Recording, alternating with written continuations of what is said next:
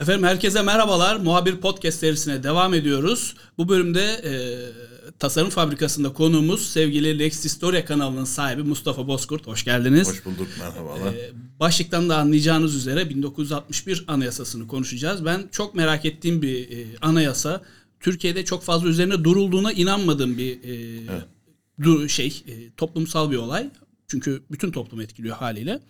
E, birkaç araştırmada yaptım. YouTube'da özellikle çok bir şey bulamadım. Ee, ya bulduklarımda çok fazla şey değil beni tatmin edecek ansiklopedik bir yani Wikipedia'ya girip de öğrenebileceğimiz şeyleri insanlar e, video olarak yapmışlardı. Ben de dedim ki e, bu işin uzmanlarına kulak vereyim. E, yaşlılar çok şey kalacak dedim. E, kendisi bir avukat, ayrıca bir tarihçi, iyi bir tarihçi. E, kanalında e, altta e, yorumlarda bulabilirsiniz. Ben sabitleyeceğim oraya yorumlara e, Lex Historia kanalının linkini oradan bulabilirsiniz. Spotify'dan da dinleyebilirsiniz. Evet, Spotify'da da varız. E, ben zaten oradan keşfettim. E, bir e, pandemi döneminde çok güzeldi. E, ses tonuyla özellikle beni tavladı diyebilirim. Tarihi de sevdiğim için. E, oradan yürüdü. Dedim ki e, Sayın Mustafa Bozkurt'u yayına alalım. E, hem yaşıtız hem de böyle e, Kenan Evren'in e, Özallı Yıllar belgeselinde evet, giydiği bugün, gibi giyinip geldik. Yani her an bir e, yağlı boya tablo çizecek gibi bir durumumuz var yani. ne de kim ne de kim diyebilecek bir durumumuz var. E, tekrar hoş geldiniz hoş diyorum. E, nereden başlasak diye diyeceğim 24 Anayasası'ndan başlayalım diyorum ben. Evet. E, şimdi 61 Anayasası özgürlükçü deniyor. 24 e, Anayasası neden özgürlükçü değildi? Şimdi şöyle 24 Anayasası dediğimiz metin esas itibariyle bir teşkilat kanunu. Hı hı. Yani biz buna eskiden beri teşkilatı esası, kanuni esası diye tabir ettiğimiz bir şeydir anayasa aslında bizim. O da şu. Bu devlet nasıl kurulacak sorusuna cevap veriyor evvel emirde. Hı hı. 1921'deki metin daha da zaten böyle. Şimdi 24 ile beraber ülkenin temel unsurları, işte bir meclis nasıl çalışacak veyahut e, parlamento nasıl oluşacak sorularına cevap veriyor. Ama haklar, hürriyetler konusunda detaylı bir inceleme söz konusu değil 24 Anayasası'nda. Hı hı. Dolayısıyla çok eksikleri var. Basın kanunu ile ilgili sorunlar var. Bu Menderes hükümet döneminde çok tartışılan olaylar. Hı hı. Yani bunu, buna değiştirmemiz lazım mutlaka deniyor. Hatta Celal Bayar'ın başvekilin Menderes diye bir şeyi vardır, hatıratı vardır. Orada şunu tartışıyorlar. Biz bu anayasayı metin olarak değiştiremeyiz şu anda. Çünkü bu Atatürk'ün anayasası. Ya o çok şey garip. Ee, ama 28'de bir değişim oluyor bildiğim kadarıyla. 37'de evet. bir değişim oluyor ama evet. çok fazla hani bu hak ve hürriyetlere yönelik değil de daha çok teşkilata dediğiniz gibi tabii. E, bir şey e, değişim. Bir de tabii o dönem yani Atatürk'ün dönemi olduğu için o orada tasarruf hakkına sahip. ama daha sonra böyle de bir pozisyonun içinde buluyorlar kendilerini. Bunu değiştiremeyeceğimize göre kanunlarla bu meseleyi biraz daha genişletelim, Hı. biraz daha rahatlatalım gibi bir çözüm üretmeye çalışıyorlar. Hoş sonunda tam tersine dönecek işler ama olay çok başka yani gidiyor da. Metin başlı başına o çağın gereklerini karşılamayan bir metin. Zaten sonrasında da savaş başlıyor. İkinci Dünya Savaşı Tabii. haliyle hak ve hürriyet e, bulacaksın da zaten. E, kanuna koyacaksın gibi oluyor. E, peki 50'lerden sonra e, bir değişim istenmiyor mu? Şöyle Celal Bayar'ın yine orada atıfta bulunayım başvekilim Menderes kitabına giriş kısmında bir muhasebesini yapar 50'li yılların. Hı hı. Orada şunu söylüyor. Bizle muarızlarımız arasında yani karşıtlarımız arasında şu fark vardı. Biz diyor demokrasinin doğrudan olması gerektiğine inanıyorduk diyor. Yani biz bu oyu aldıysak hı hı. işte Latte vardır işte devlet benim yani. O devlet biziz o zaman. Hı hı. Biz tasarruf etmeliyiz. Ama diyor karşıtlarımız şunu her zaman savunlar diyor. Hayır kurumlar olmalıdır. Yani buna da yumuşatılmış demokrasi diyor Celal Bey. Aslında bugün bile devam eden meselenin kökenini orada görüyorsunuz. Yani bir taraf diyor ki hayır işte tamam sen oyu almış olabilirsin ama her şeyi yapmaya etkin yok senin. Hı hı. Seni Anayasa Mahkemesi'nin denetlemesi lazım, yargının denetlemesi lazım, gerekirse sendikaların, sivil toplumun seni denetlemesi lazım, basının seni denetlemesi lazım. Karşı tarafın iddiası da buydu. İki şeyi söylüyor çok enteresan ve aslında bir yerden de trajiktir yani. Biz diyor Atatürk'süz bir Türkiye nasıl olur bunu tartışmaya fırsat bulamadan 2. Dünya Harbi'ne ha, evet, girdik. Evet öyle bir şey var. Tabii yani böyle bir e, tarih arka plandan geliyorlar. İkincisi diyor bu görüşlerimizi de hiç tartışacak fırsat bulamadık diyor o siyasi kavganın içinde. Doğru. Tabii yani artık emekli olmuş bir komitacı ve siyasetçi olarak Celal Bey'in orada pişmanlığını da görüyorsunuz. Yani bunu konuşsaydık keşke. Yani... Şey detayı var. 61'den 61 anayasası yapıldığında anayasa mahkemesi kuruluyor. Evet şey diyor hatta anılarından birinde şey diyor. e, Almanya'ya gittim ben. Orada bana dediler ki sakın anayasa mahkemesi kurmayın. ya Celal Bayar şey var hatta 24 anayasası çok güçlü bir cumhurbaşkanı tasvir Evet. ediyor Atatürk'ten dolayı. E, Evet. Devamında da İsmet İnönü hakeza e, aynı şekilde devam ettiriyor. Güçlü bir cumhurbaşkanı. Benim bildiğim çok fazla bir başbakan etkisi yok. Yani o Tabii gelir, bu gider, o gelir, bu gider. e, sürekli değişiyor Normal zaten. bir bakan gibi görülüyor orada. Tabii. Ama bunu şey kırıyor. E, Menderes kırıyor. Daha güçlü olmaya çalışıyor. Daha güçlü oluyor. Hatta 54'ten sonra sanırım ikinci seçimden sonra e, Menderes önünde. Menderes daha ön planda. Bu tabii Bayar'ın tercihi aslında. Bayar diyor ki bir insan hem partili hem de e, tarafsız cumhurbaşkanı olamaz diyor. Böyle bir görüşü var. Bugün çok muteber olmasa da. yani böyle bir şey düşünüyor. Benim değil Celal Bayar'ın Evet, sözüdür. Celal Bayar söylüyor bunu. Alta yazabiliriz. yani rahmetlinin kabahati böyle sapkın düşüncelere savrulması. Şimdi o diyor ki e, o da şuradan çıkıyor. Burada bir Recep Peker olayı vardır. Mecliste konuşma yaparken psikopat diyor Adnan Menderes'e. Menderes de o zaman muhalefette. Demokrat Evet. Parti grubu. Meclis terk ediyorlar. Yani süreci tamamen kilitliyorlar. Hiçbir oylamaya katılmıyor. Protesto ediyorlar. Bunun üzerine İnönü bir arabuluculuk yapmaya çalışıyor. Burada gördük diyor 12 Temmuz beyannamesi vardır İnönü'nün. Ben saygı duyuyorum işte Demokrat Partilere falan diye. Bu süreçte Celal Bayar şunu görüyor. Yani bu adam netice itibariyle Halk Fırkası'nın başkanı aynı zamanda. Nasıl bize hakemlik edecek? O zaman ilk yaptığı şey Menderes'i çağırıyor. Siz hem artık başvekilimsiniz hem de Demokrat Parti'nin liderisiniz diyor Menderes'e. Ama şu enteresandır. Bütün seyahatlerinde e, Demokrat Parti'nin amblemi olan asasıyla ha dolaşır evet. Celal Özellikle Bayar. Amerika gezisinde öyle bir dikkatimi çekmişti. Tabii yani o mutlaka o yanında. Bir de bütün şeylerde seçimlerde sahada çok aktif şekilde rol alıyor. Ama en azından teknik olarak hani görünüşte bile olsa böyle bir şey yapmaya çalışıyor. Hı, ortada kalmaya çalışıyor Tabii. ama ne kadar ortada kaldı da şeyde. E, şimdi 61 Anayasası'na doğru geldik. E, Şeyi de emmek istiyorum. Darbeden önce 27 Mayıs'tan önce CHP'nin bir anayasa çalışması var. Evet. sonrasında baktığımızda da büyük kısmı buradan alınmış gibi görünüyor. Zaten evet yani Bayar'ın da üzerinde durduğu nokta o. Diyor ki yani bu bizim muarızlarımızın anayasasıdır diyor 27 Mayıs'tan sonra gelen 61 anayasası için. Hakikaten öyle yani çünkü şöyle onlar iktidardayken 24 anayasası onların da hoşuna gidiyordur muhtemelen. Yani gayet iyi milli şefin bütün yetkilerini tanıyan falan bir anayasa. Ama ilk defa bir demokrasi tecrübesi yaptığınız zaman "Aa, bu işlemiyor bu sistem. Onu fark ediyorsunuz. O zaman bizim buna yan ögeler koymamız lazım. Ki zaten aslında özgürlükçü dememizin bir sebebi bu 61 Anayasası'na. İktidarların yetkilerini kısıtlıyor. Ki anayasacılık tarihi de aslında özetle budur. İktidarların yetkilerini kısıtlamak. Ne kadar kısıtlarsanız o kadar iyi bir anayasa Kesinlikle. yapıyorsunuz. Orada da şuna kadar getirmiş işi. Üniversiteler, sendikalarda kendi alanlarıyla ilgili konularda meclisin çıkardığı yasaları anayasa mahkemesine götürebiliyorlar mesela. Çok ciddi bir hak bu. Sendikal haklar hakeza koruma altına alınıyor. Anayasa mahkemesi çok önemli bir gelişme. Yani bugünümüzü bile belirleyen en kritik gelişmelerden bir tanesi çok kısa şeyi arz edeyim.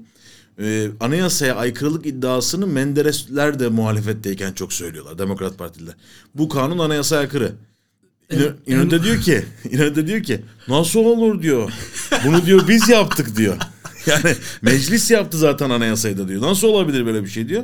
Sonra aynı şeyi o zaman anayasaya aykırılık diyenleri e, diyen kesim daha doğrusu bu sefer onlar aynı cevap olarak veriyorlar. Yani Demokrat Partililer bu sefer şey demeye başlıyor. E biz çoğunluğuz biz yaptık nasıl anayasaya aykırı olabilir? Emrah Sefa Gürkan'ın da şeyi var hani ben demo- muhalefette olduğum sürece demokratım. Tabii. İktidara geçtiğimden itibaren öyle bir şey yok. e, sözü vardı o aklıma geldi şimdi. Ya tabii bu şey yani o dengeler çok değişkendir. 49'da mesela İnönü'ye darbe yapma planı var. Aa onu bilmiyorum. Tabii. Ya 49'da da o konuşuluyor. Ali Fuat Başgid'i çağırıyorlar. Yıldız Harbiye Mektebi'nin olması lazım. E, hocam biz darbe yapacağız. Ne yapalım diyor. Kime söylediniz başka diyor. Ahmet Emin Yalman'a da söyleyeceğiz diyor. Aman ona söylemeyin de diyor. ne yaparsanız yapın. Selim Ragıp Emeç'e söylüyor. O da aman yapmayın diyor. Zaten gidecek bunlar seçimle. O darbe engelleniyor. Yani Paşa'ya başta darbe yapılacak zaten. Allah Allah onu bilmiyordum. Tabii 49'da birinci tehlike. Hatta Bayar da diyor ben 50'de kurtardım onları diyor. 50'de kazandığında da bir şey olabilir. Fakat işte yani şimdi biz şu an başka bir formatta yani gelecekten oraya bakarak konuştuğumuz için böyleyiz. Ama aslında iş çok ortada. Nitekim Paşa'ya da daha sonra darbe yapıldı. Yani Talat Aydemir Yani juntaları iki denendi defa yani. denedi beceremedi. Ee, şimdi 61 anayasasını e, şeyler yaptı. Yani e, hocalar yaptı. Evet. E, tabii bir e, toplum belli kesme STK'lar falan da katıldı ama bana biraz şey geliyor. Aceleye gelmiş gibi geliyor. 61 öyle değil. 61'in üzerinde çalışma var yani. Hmm. Sıddık Sami Onarlar falan yani Mümtaz Soysallar. O kadro çok sağlam bir kadro. Çok. Tarık Zafer Tuna'ya, Hıfzı Veldet Veli Dedeoğlu falan hepsi o sürecin içinde.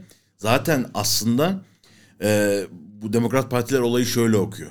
Bizim tarihimizde diyor medrese ve ordu her daim iktidarla mücadele etmiştir. Bana da öyle geliyor biraz. Medresenin de yansıması üniversitedir Üniversite. diyor. Ve Menderes'in konuşmanda kara cübbeliler dediği o zümre aslında bunlar. Evet. Ve olayları başlatan da aslında onlar askerden ziyade. 28 Nisan'da öğrenci ayaklanması olduğunda Sıdık Sami Onar darp ediliyor.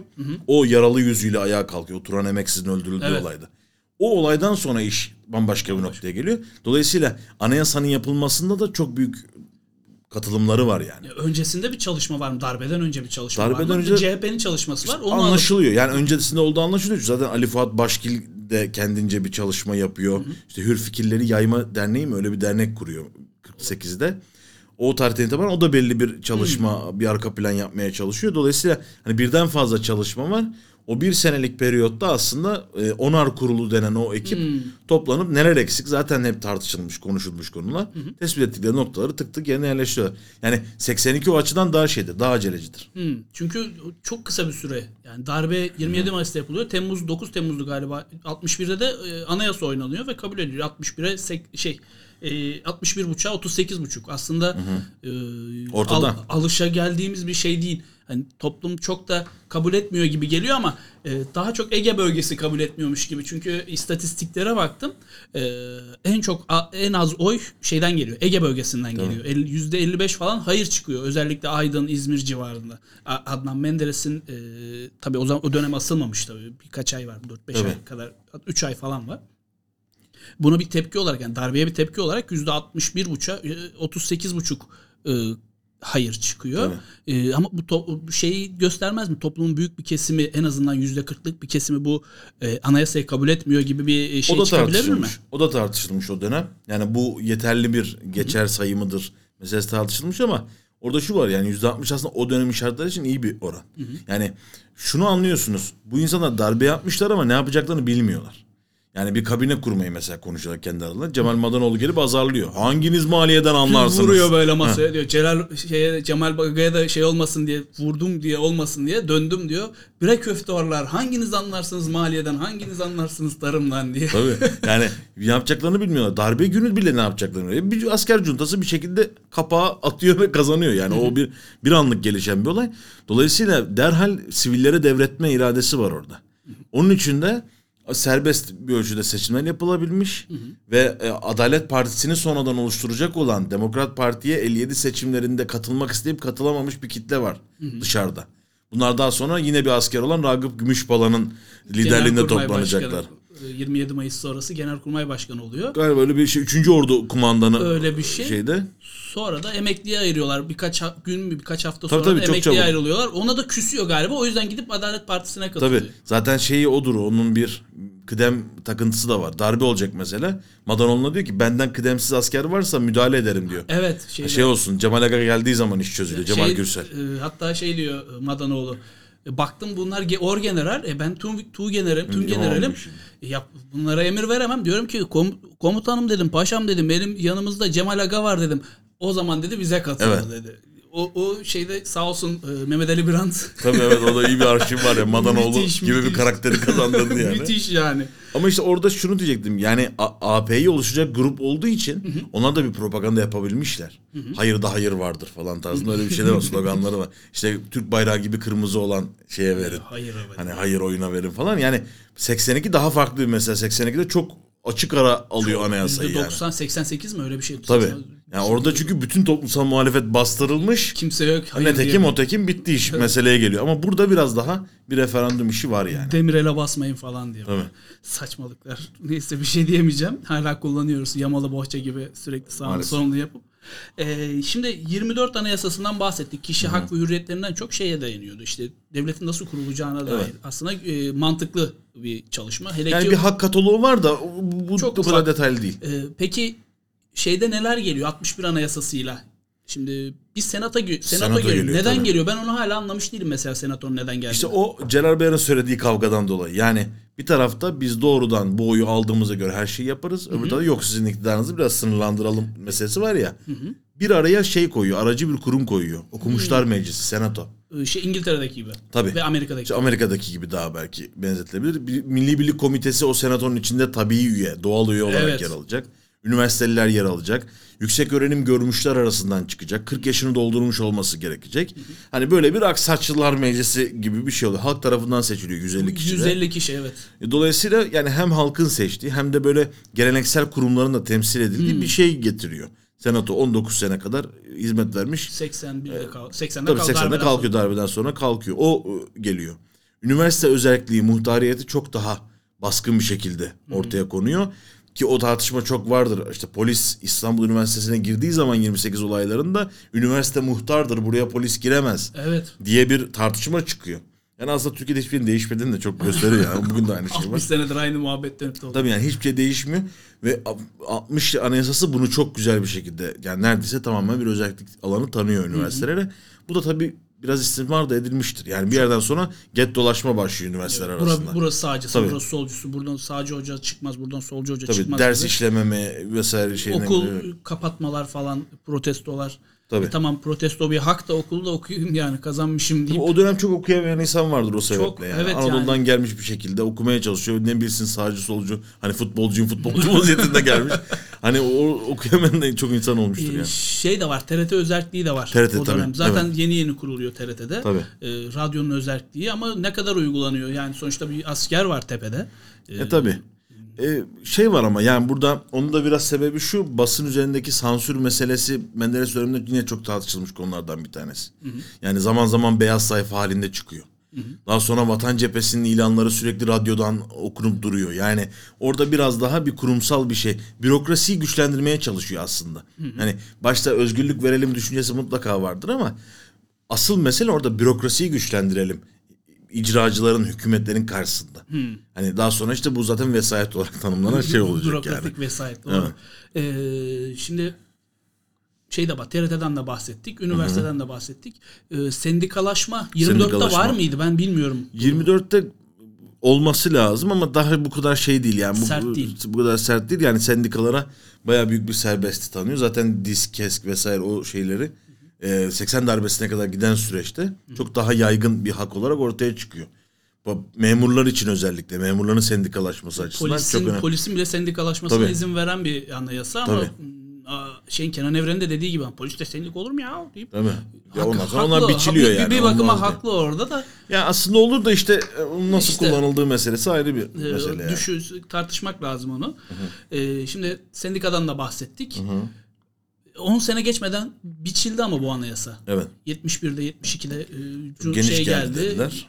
Çok geniş. Yani bu anayasayı yaparken bana şey de geliyor biraz. Hani az önce aceleyle geldi dedim ama biraz da toplumun ihtiyaçlarına e, hitap eden bir anayasa değilmiş gibi. Hani dışarıya bakıp hadi alalım yapalım bunu e, dem- denmiş gibi geliyor bana biraz da. O biraz şöyle yani şimdi anayasalar dünyanın en güzel metinleridir. Yani kanunlar, anayasalar bayılırsınız okuduğunuz zaman işte vatandaşı sevelim, çiçekleri koruyalım falan tarzında metinlerdir ama tatbikat başkadır. Şimdi tatbikattaki o başkalık zaten birinci bir problem. İkincisi de şu. Türkiye bambaşka bir sosyolojik formata geçmeye başlıyor 60'lı yıllarda. Yani şimdi bizim 61'de ben müzikle e, de bunu izahını severim aslında. 61'de bizim ilk o Anadolu folk çalışmaları falan yapılıyor. 68 kuşağı gelecek. Yani burada bir şeye doğru gidiyor. Dünyada genel bir kaynama var zaten. Yani nasıl 50'ler darbeler 10 yılıysa yani Cemal Abdülnasır diyelim veya Abdülkerim Kasım Irak'ta bizde de işte bu 27 Mayıs cuntası 60'lardan sonra bir devrimler veya devrimci bir kuşak hani bir halk hareketlerinin artışı gibi bir durum söz konusu oluyor. Dolayısıyla ona karşı nasıl tepki vereceğini bilmeyen bir noktaya geliyor devlet. Ve burada da işte bu özgürlükçü ortam rahatlıkla kullanılabiliyor. Ama şey açısından çok enteresan. Yani Türk toplumu bir yeniliklerle tanışmaya başlıyor her şeye rağmen. Yani döviz yasağı var, yurt dışından rahatça bir şey getiremiyorsunuz. Ama bir yandan da işte batılı tarzda müzik yapmaya başlıyorsunuz. Öyle giyinmeye başlıyorsunuz. Yani bütün konsept aslında değişiyor 60'larda. 70'lere kadar gelen süreçte. Ve e, özellikle askerin alt kademesinde sosyalist hareket çok güçleniyor. Zaten evet, yani bir 9 12 Mart Mart, meselesini 12 getiren de odur yani. Askerin alt kademesinde ciddi Doğan Avcıoğlu'yla falan irtibat kuran şeyler e, o askerlerde böyle bir devrim havası da esmeye başlıyor açıkçası. Biraz da öyle yani siyasi konjonktürle ilgili bir şey. Yani bu çok iyi de uygulanabilirdi. Bu bir ihtimal. Yani çok iyi bir şekilde bu özgürlükleri kullanabilirdiniz ama bugün yaparsanız kullanırsınız mesela. Evet onu da Evet. sonunda değineceğim hani sürekli bir 21-24 anayasası tartışılıyor ama 60 anayasasında bir sonunda e, podcast'ın sonunda bir değineceğim. Ee, şimdi çok özgürlükçü dedik. E, 71'de biçtik 40 tane e, bildiğim kadarıyla e, şeyi gidiyor. E, Madde maddesi gidiyor. E, kimse itiraz etmiyor mu buna?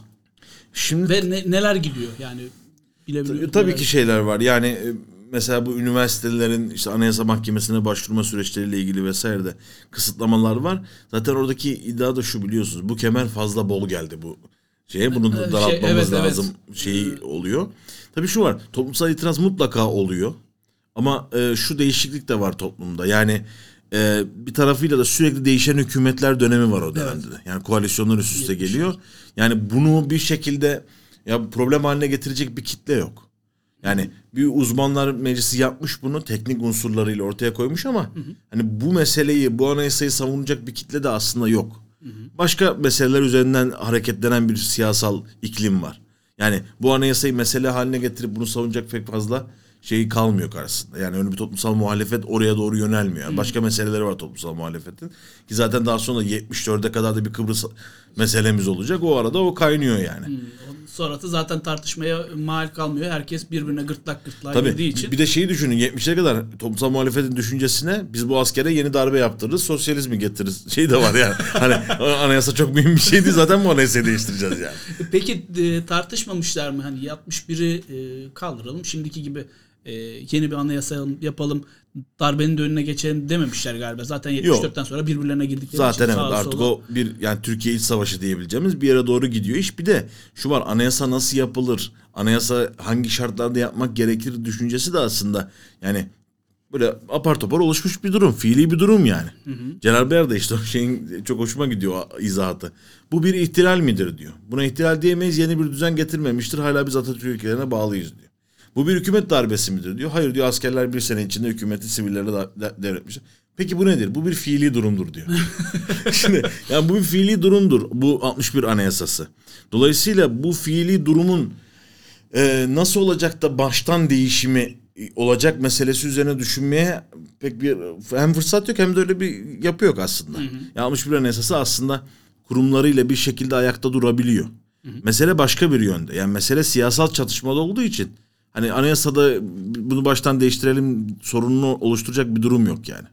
Biraz onunla alakalı. Ee, şimdi günümüzde yıllardır yapılan bir tartışma var. Yeni anayasa. Hani 2010'da bir değiştirdik. Sağ olsun e, rahmetli Özal anayasa bir kere delinmekle bir şey olmaz dedi. Sonra e, delik deşik ettiler. Kevgire çevirdiler anayasayı. E, sürekli 1921 sol liberal ve daha liberal kesim 21 anayasasını desteklerken Atatürkçü ve milliyetçi kesimde 24 anayasası gelsin diyor. Kimse neden 61 anayasasını tercih etmiyor? Yani 60 madem bu kadar özgürlükçü, madem bu kadar hak ve hürriyete önem veriyor. Niye kimse tartışmıyor? Ya şimdi tabii şu var. e, bu gündemden öncelikle tabii ki tarihi süreç içerisinde kanlı bir şekilde çıktı. Evet. 61 Anayasası. Yani o sınavı iyi veremedi Türk toplumu. 61 Anayasası'yla evet bu özgürlükleri daha da güçlendireceğiz. Bunu toplumsal hareketle de besleyeceğiz gibi bir sınav vermedi. Bunu nasıl kullandı? İşte ben burayı kapatırım. Bu üniversite benimdir derim vesaire. Ve bu işte bir süre sonra Türkiye İç Savaşı diyeceğimiz sürece götürdüğü için Sonra hep öcü gibi görüldü. Yani 80 sonrası söyleme budur Kenan Evren işte. 80 öncesine mi dönelim? İşte Millet birbirini mi kessin? tabii millet birbirini mi kessin? Bırakalım da şöyle mi olsun falan. Yani hep böyle bir hani korkutma şey olduğu için yani hafızalardan da silindi 60 anayasası. Şimdi biraz o tarafı da var. Oysa 60'lı yıllarda hakikaten çok sempati duyulan bir şey. Yani bir millet için hakikaten e, yani yeni bir can, yeni bir renk veriyor topluma. İşte söylediğim mesele işte Yüksel amca hadisesi. Yani üniversitede benim bir arkadaşım vardı 75 yaşında.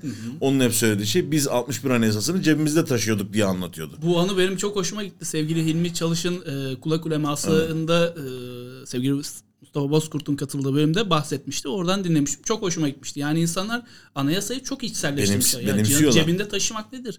Biz 2000'lerin başında öğrenciydik. Hani milli güvenlik dersinde anayasayı zorla okutuyorlardı. O da Tabii. yani anlamıyorduk bir şey ama e, o gün baktığımızda insanlar cebinde taşıyor ve hak ve hürriyetini biliyorlar. Tabii. Yani bu daha iyi bir şey değil mi aslında? İnsanlar bilinç, bilinçlense daha iyi olmayacak mı? Bilmiyorum. E, neden 61 anayasası Tabii ki öyle işte onun şeyi ortadan kalktı. Yani şimdi hep söylediğimiz mesele işte 61 Anayasası'nın özgürlükçü yapan şey esas itibariyle ne bu saydığımız haklar ne üniversiteye verdiği özellik ne basına tanıdığı muhtariyet vesaire.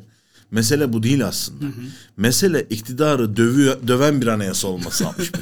Çünkü Menderes iktidarı döneminde hakikaten bu düzenlemeler olmadığı için ve sınırlayıcı çek balans sistemi olmadığı için Demokrat partilerde bir rahatlık e, oluyor açıkçası. Yani hatta şey diyor hini hacette millet meseleye el koymasını bilir diyor Menderes son günlerde bile.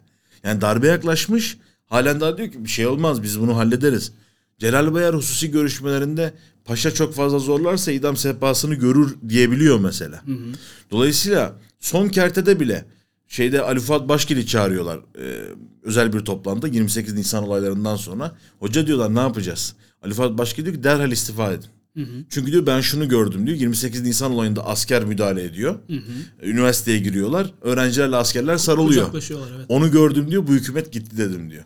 Derhal diyor ki Menderes kabinesi istifa etsin. Celal Bayar'ı koruyun. Seçime gidesin. Evet seçime gidilsin bu iklimde veya bir müddet daha bir geçiş hükümeti kurulsun. Menderes diyor ki ama halk beni seviyor diyor. Evet. Ben giderim konuşurum. Onlarla anlaşırım diyor. Yani Menderes durumun çok farkında da Farkında değil. değil.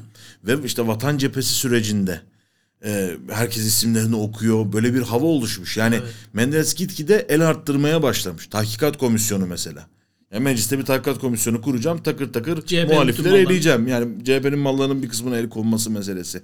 Yani şeyi bile Kırşehir'in il olmaktan çıkarılması O- o- olayı bile yani. Müthiş yani. Sonuçta bana oy vermedin diye seni il, ilçe yapıyor. Değil mi? Onlar da çok enteresan. Onlar Demokrat Parti'nin içinden çıkmış adamlar. Onlar ihtilal taraftarı. İsmet Paşa'ya karşı ihtilal taraftarı onlar. Kenan Öner, avukat Kenan Öner, Osman Bölükbaşı vesaire. Bunlar daha sonra siz çok hafif kalıyorsunuz. CHP'ye yanlıyorsunuz falan deyip Demokrat Parti'den ayrılmış Millet Partisi'ni kurmuşlar. Çok sert bir muhalefet onlar. Çok sert. Zaten Anadolu fırt- fırtınası diyorlar şey Osman Bölükbaşı'ya da. Şimdi Bölükbaşı Kırşehir'den sürekli tulum çıkardığı için onu bölüyorlar. Ve Bölükbaşı'nın köyünü de Nevşehir'e aktarmışlar. Yani Kırşehirli bile olmasın bu adam diye yani. Bunu yapabiliyorsun. Millet Partisi'ni kapatıyorsun. Ee, yine çok fazla dernek kapatma olayları da Evet. vardır. Türk Milliyetçiliği Derneği vardır mesela. Onu kapatıyor.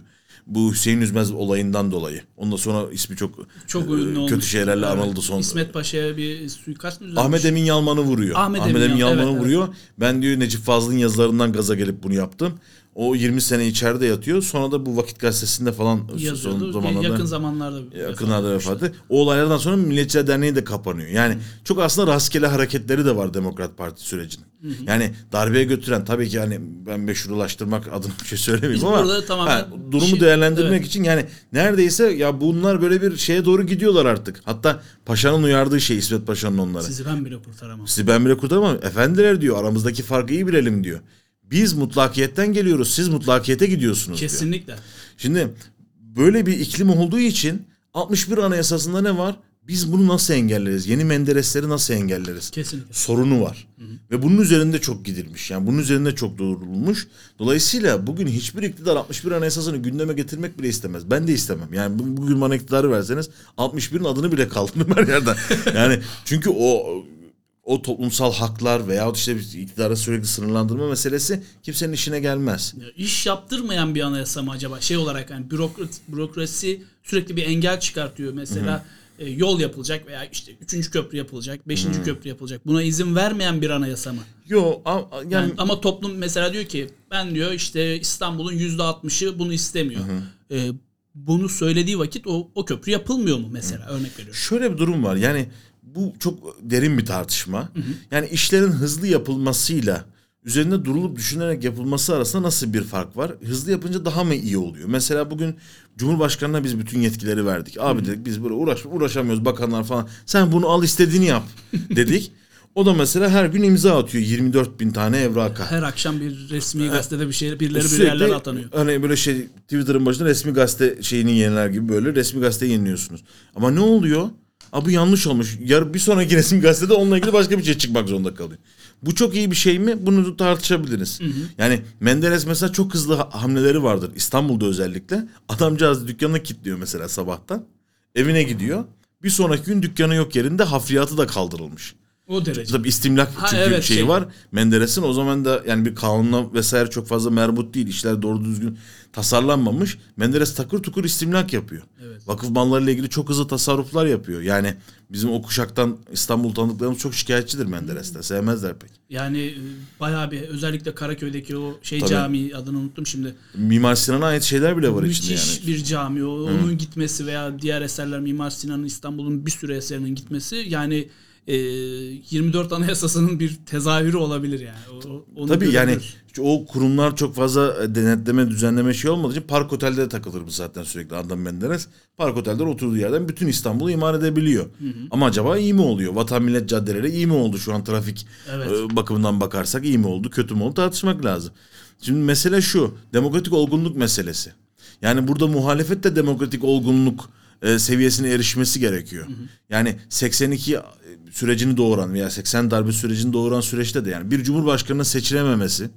Hani onlarca şey en son Bülent Ersoy'un falan bile aday Evet. gösterildiği bir hani işi noktaya gelmesi. Bu karşılıklı ciddiyet ve olgunlukla olabilecek bir şey. Evet o da var. Yani bu sefer bütün çarklar düzgün iş- işleyebilir. Senato başka ülkelerde de var. Anayasa Mahkemesi pek çok ülkede var. Hani bunlar böyle sorunlar yaşıyorlardır kısmen ama Bu kadar değil. sonunda çözülüyor. Çünkü geleneksel kurumlar oturmuş.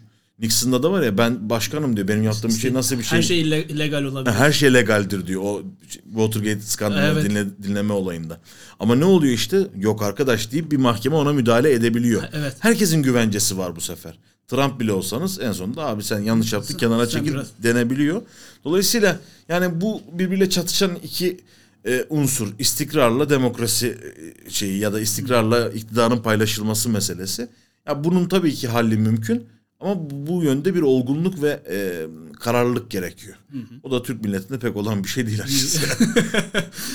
O zaman e, podcast'in sonuna gelelim diyelim. Peki. E, çok güzel bir bölüm oldu. Ben çok memnun oldum. o memnuniyet Ee, bana ait. İnşallah ilerleyen dönemde e, tekrar bir araya geliriz. Tekrar konuşuruz. İnşallah. Tekrar buluşuruz. Ee, Muhabir Podcast serisinde 61 ayın arasısını dinlediniz sevgili Mustafa Batuhan Bozkurt'tan. Lex Historia kanalında takip edin. E bizi de takip edin. Şimdi bakıyorum izliyorum. Takip etmemişleri oluyor. Çok üzülüyorum. E, bizi de takip edin. Yorum yazın.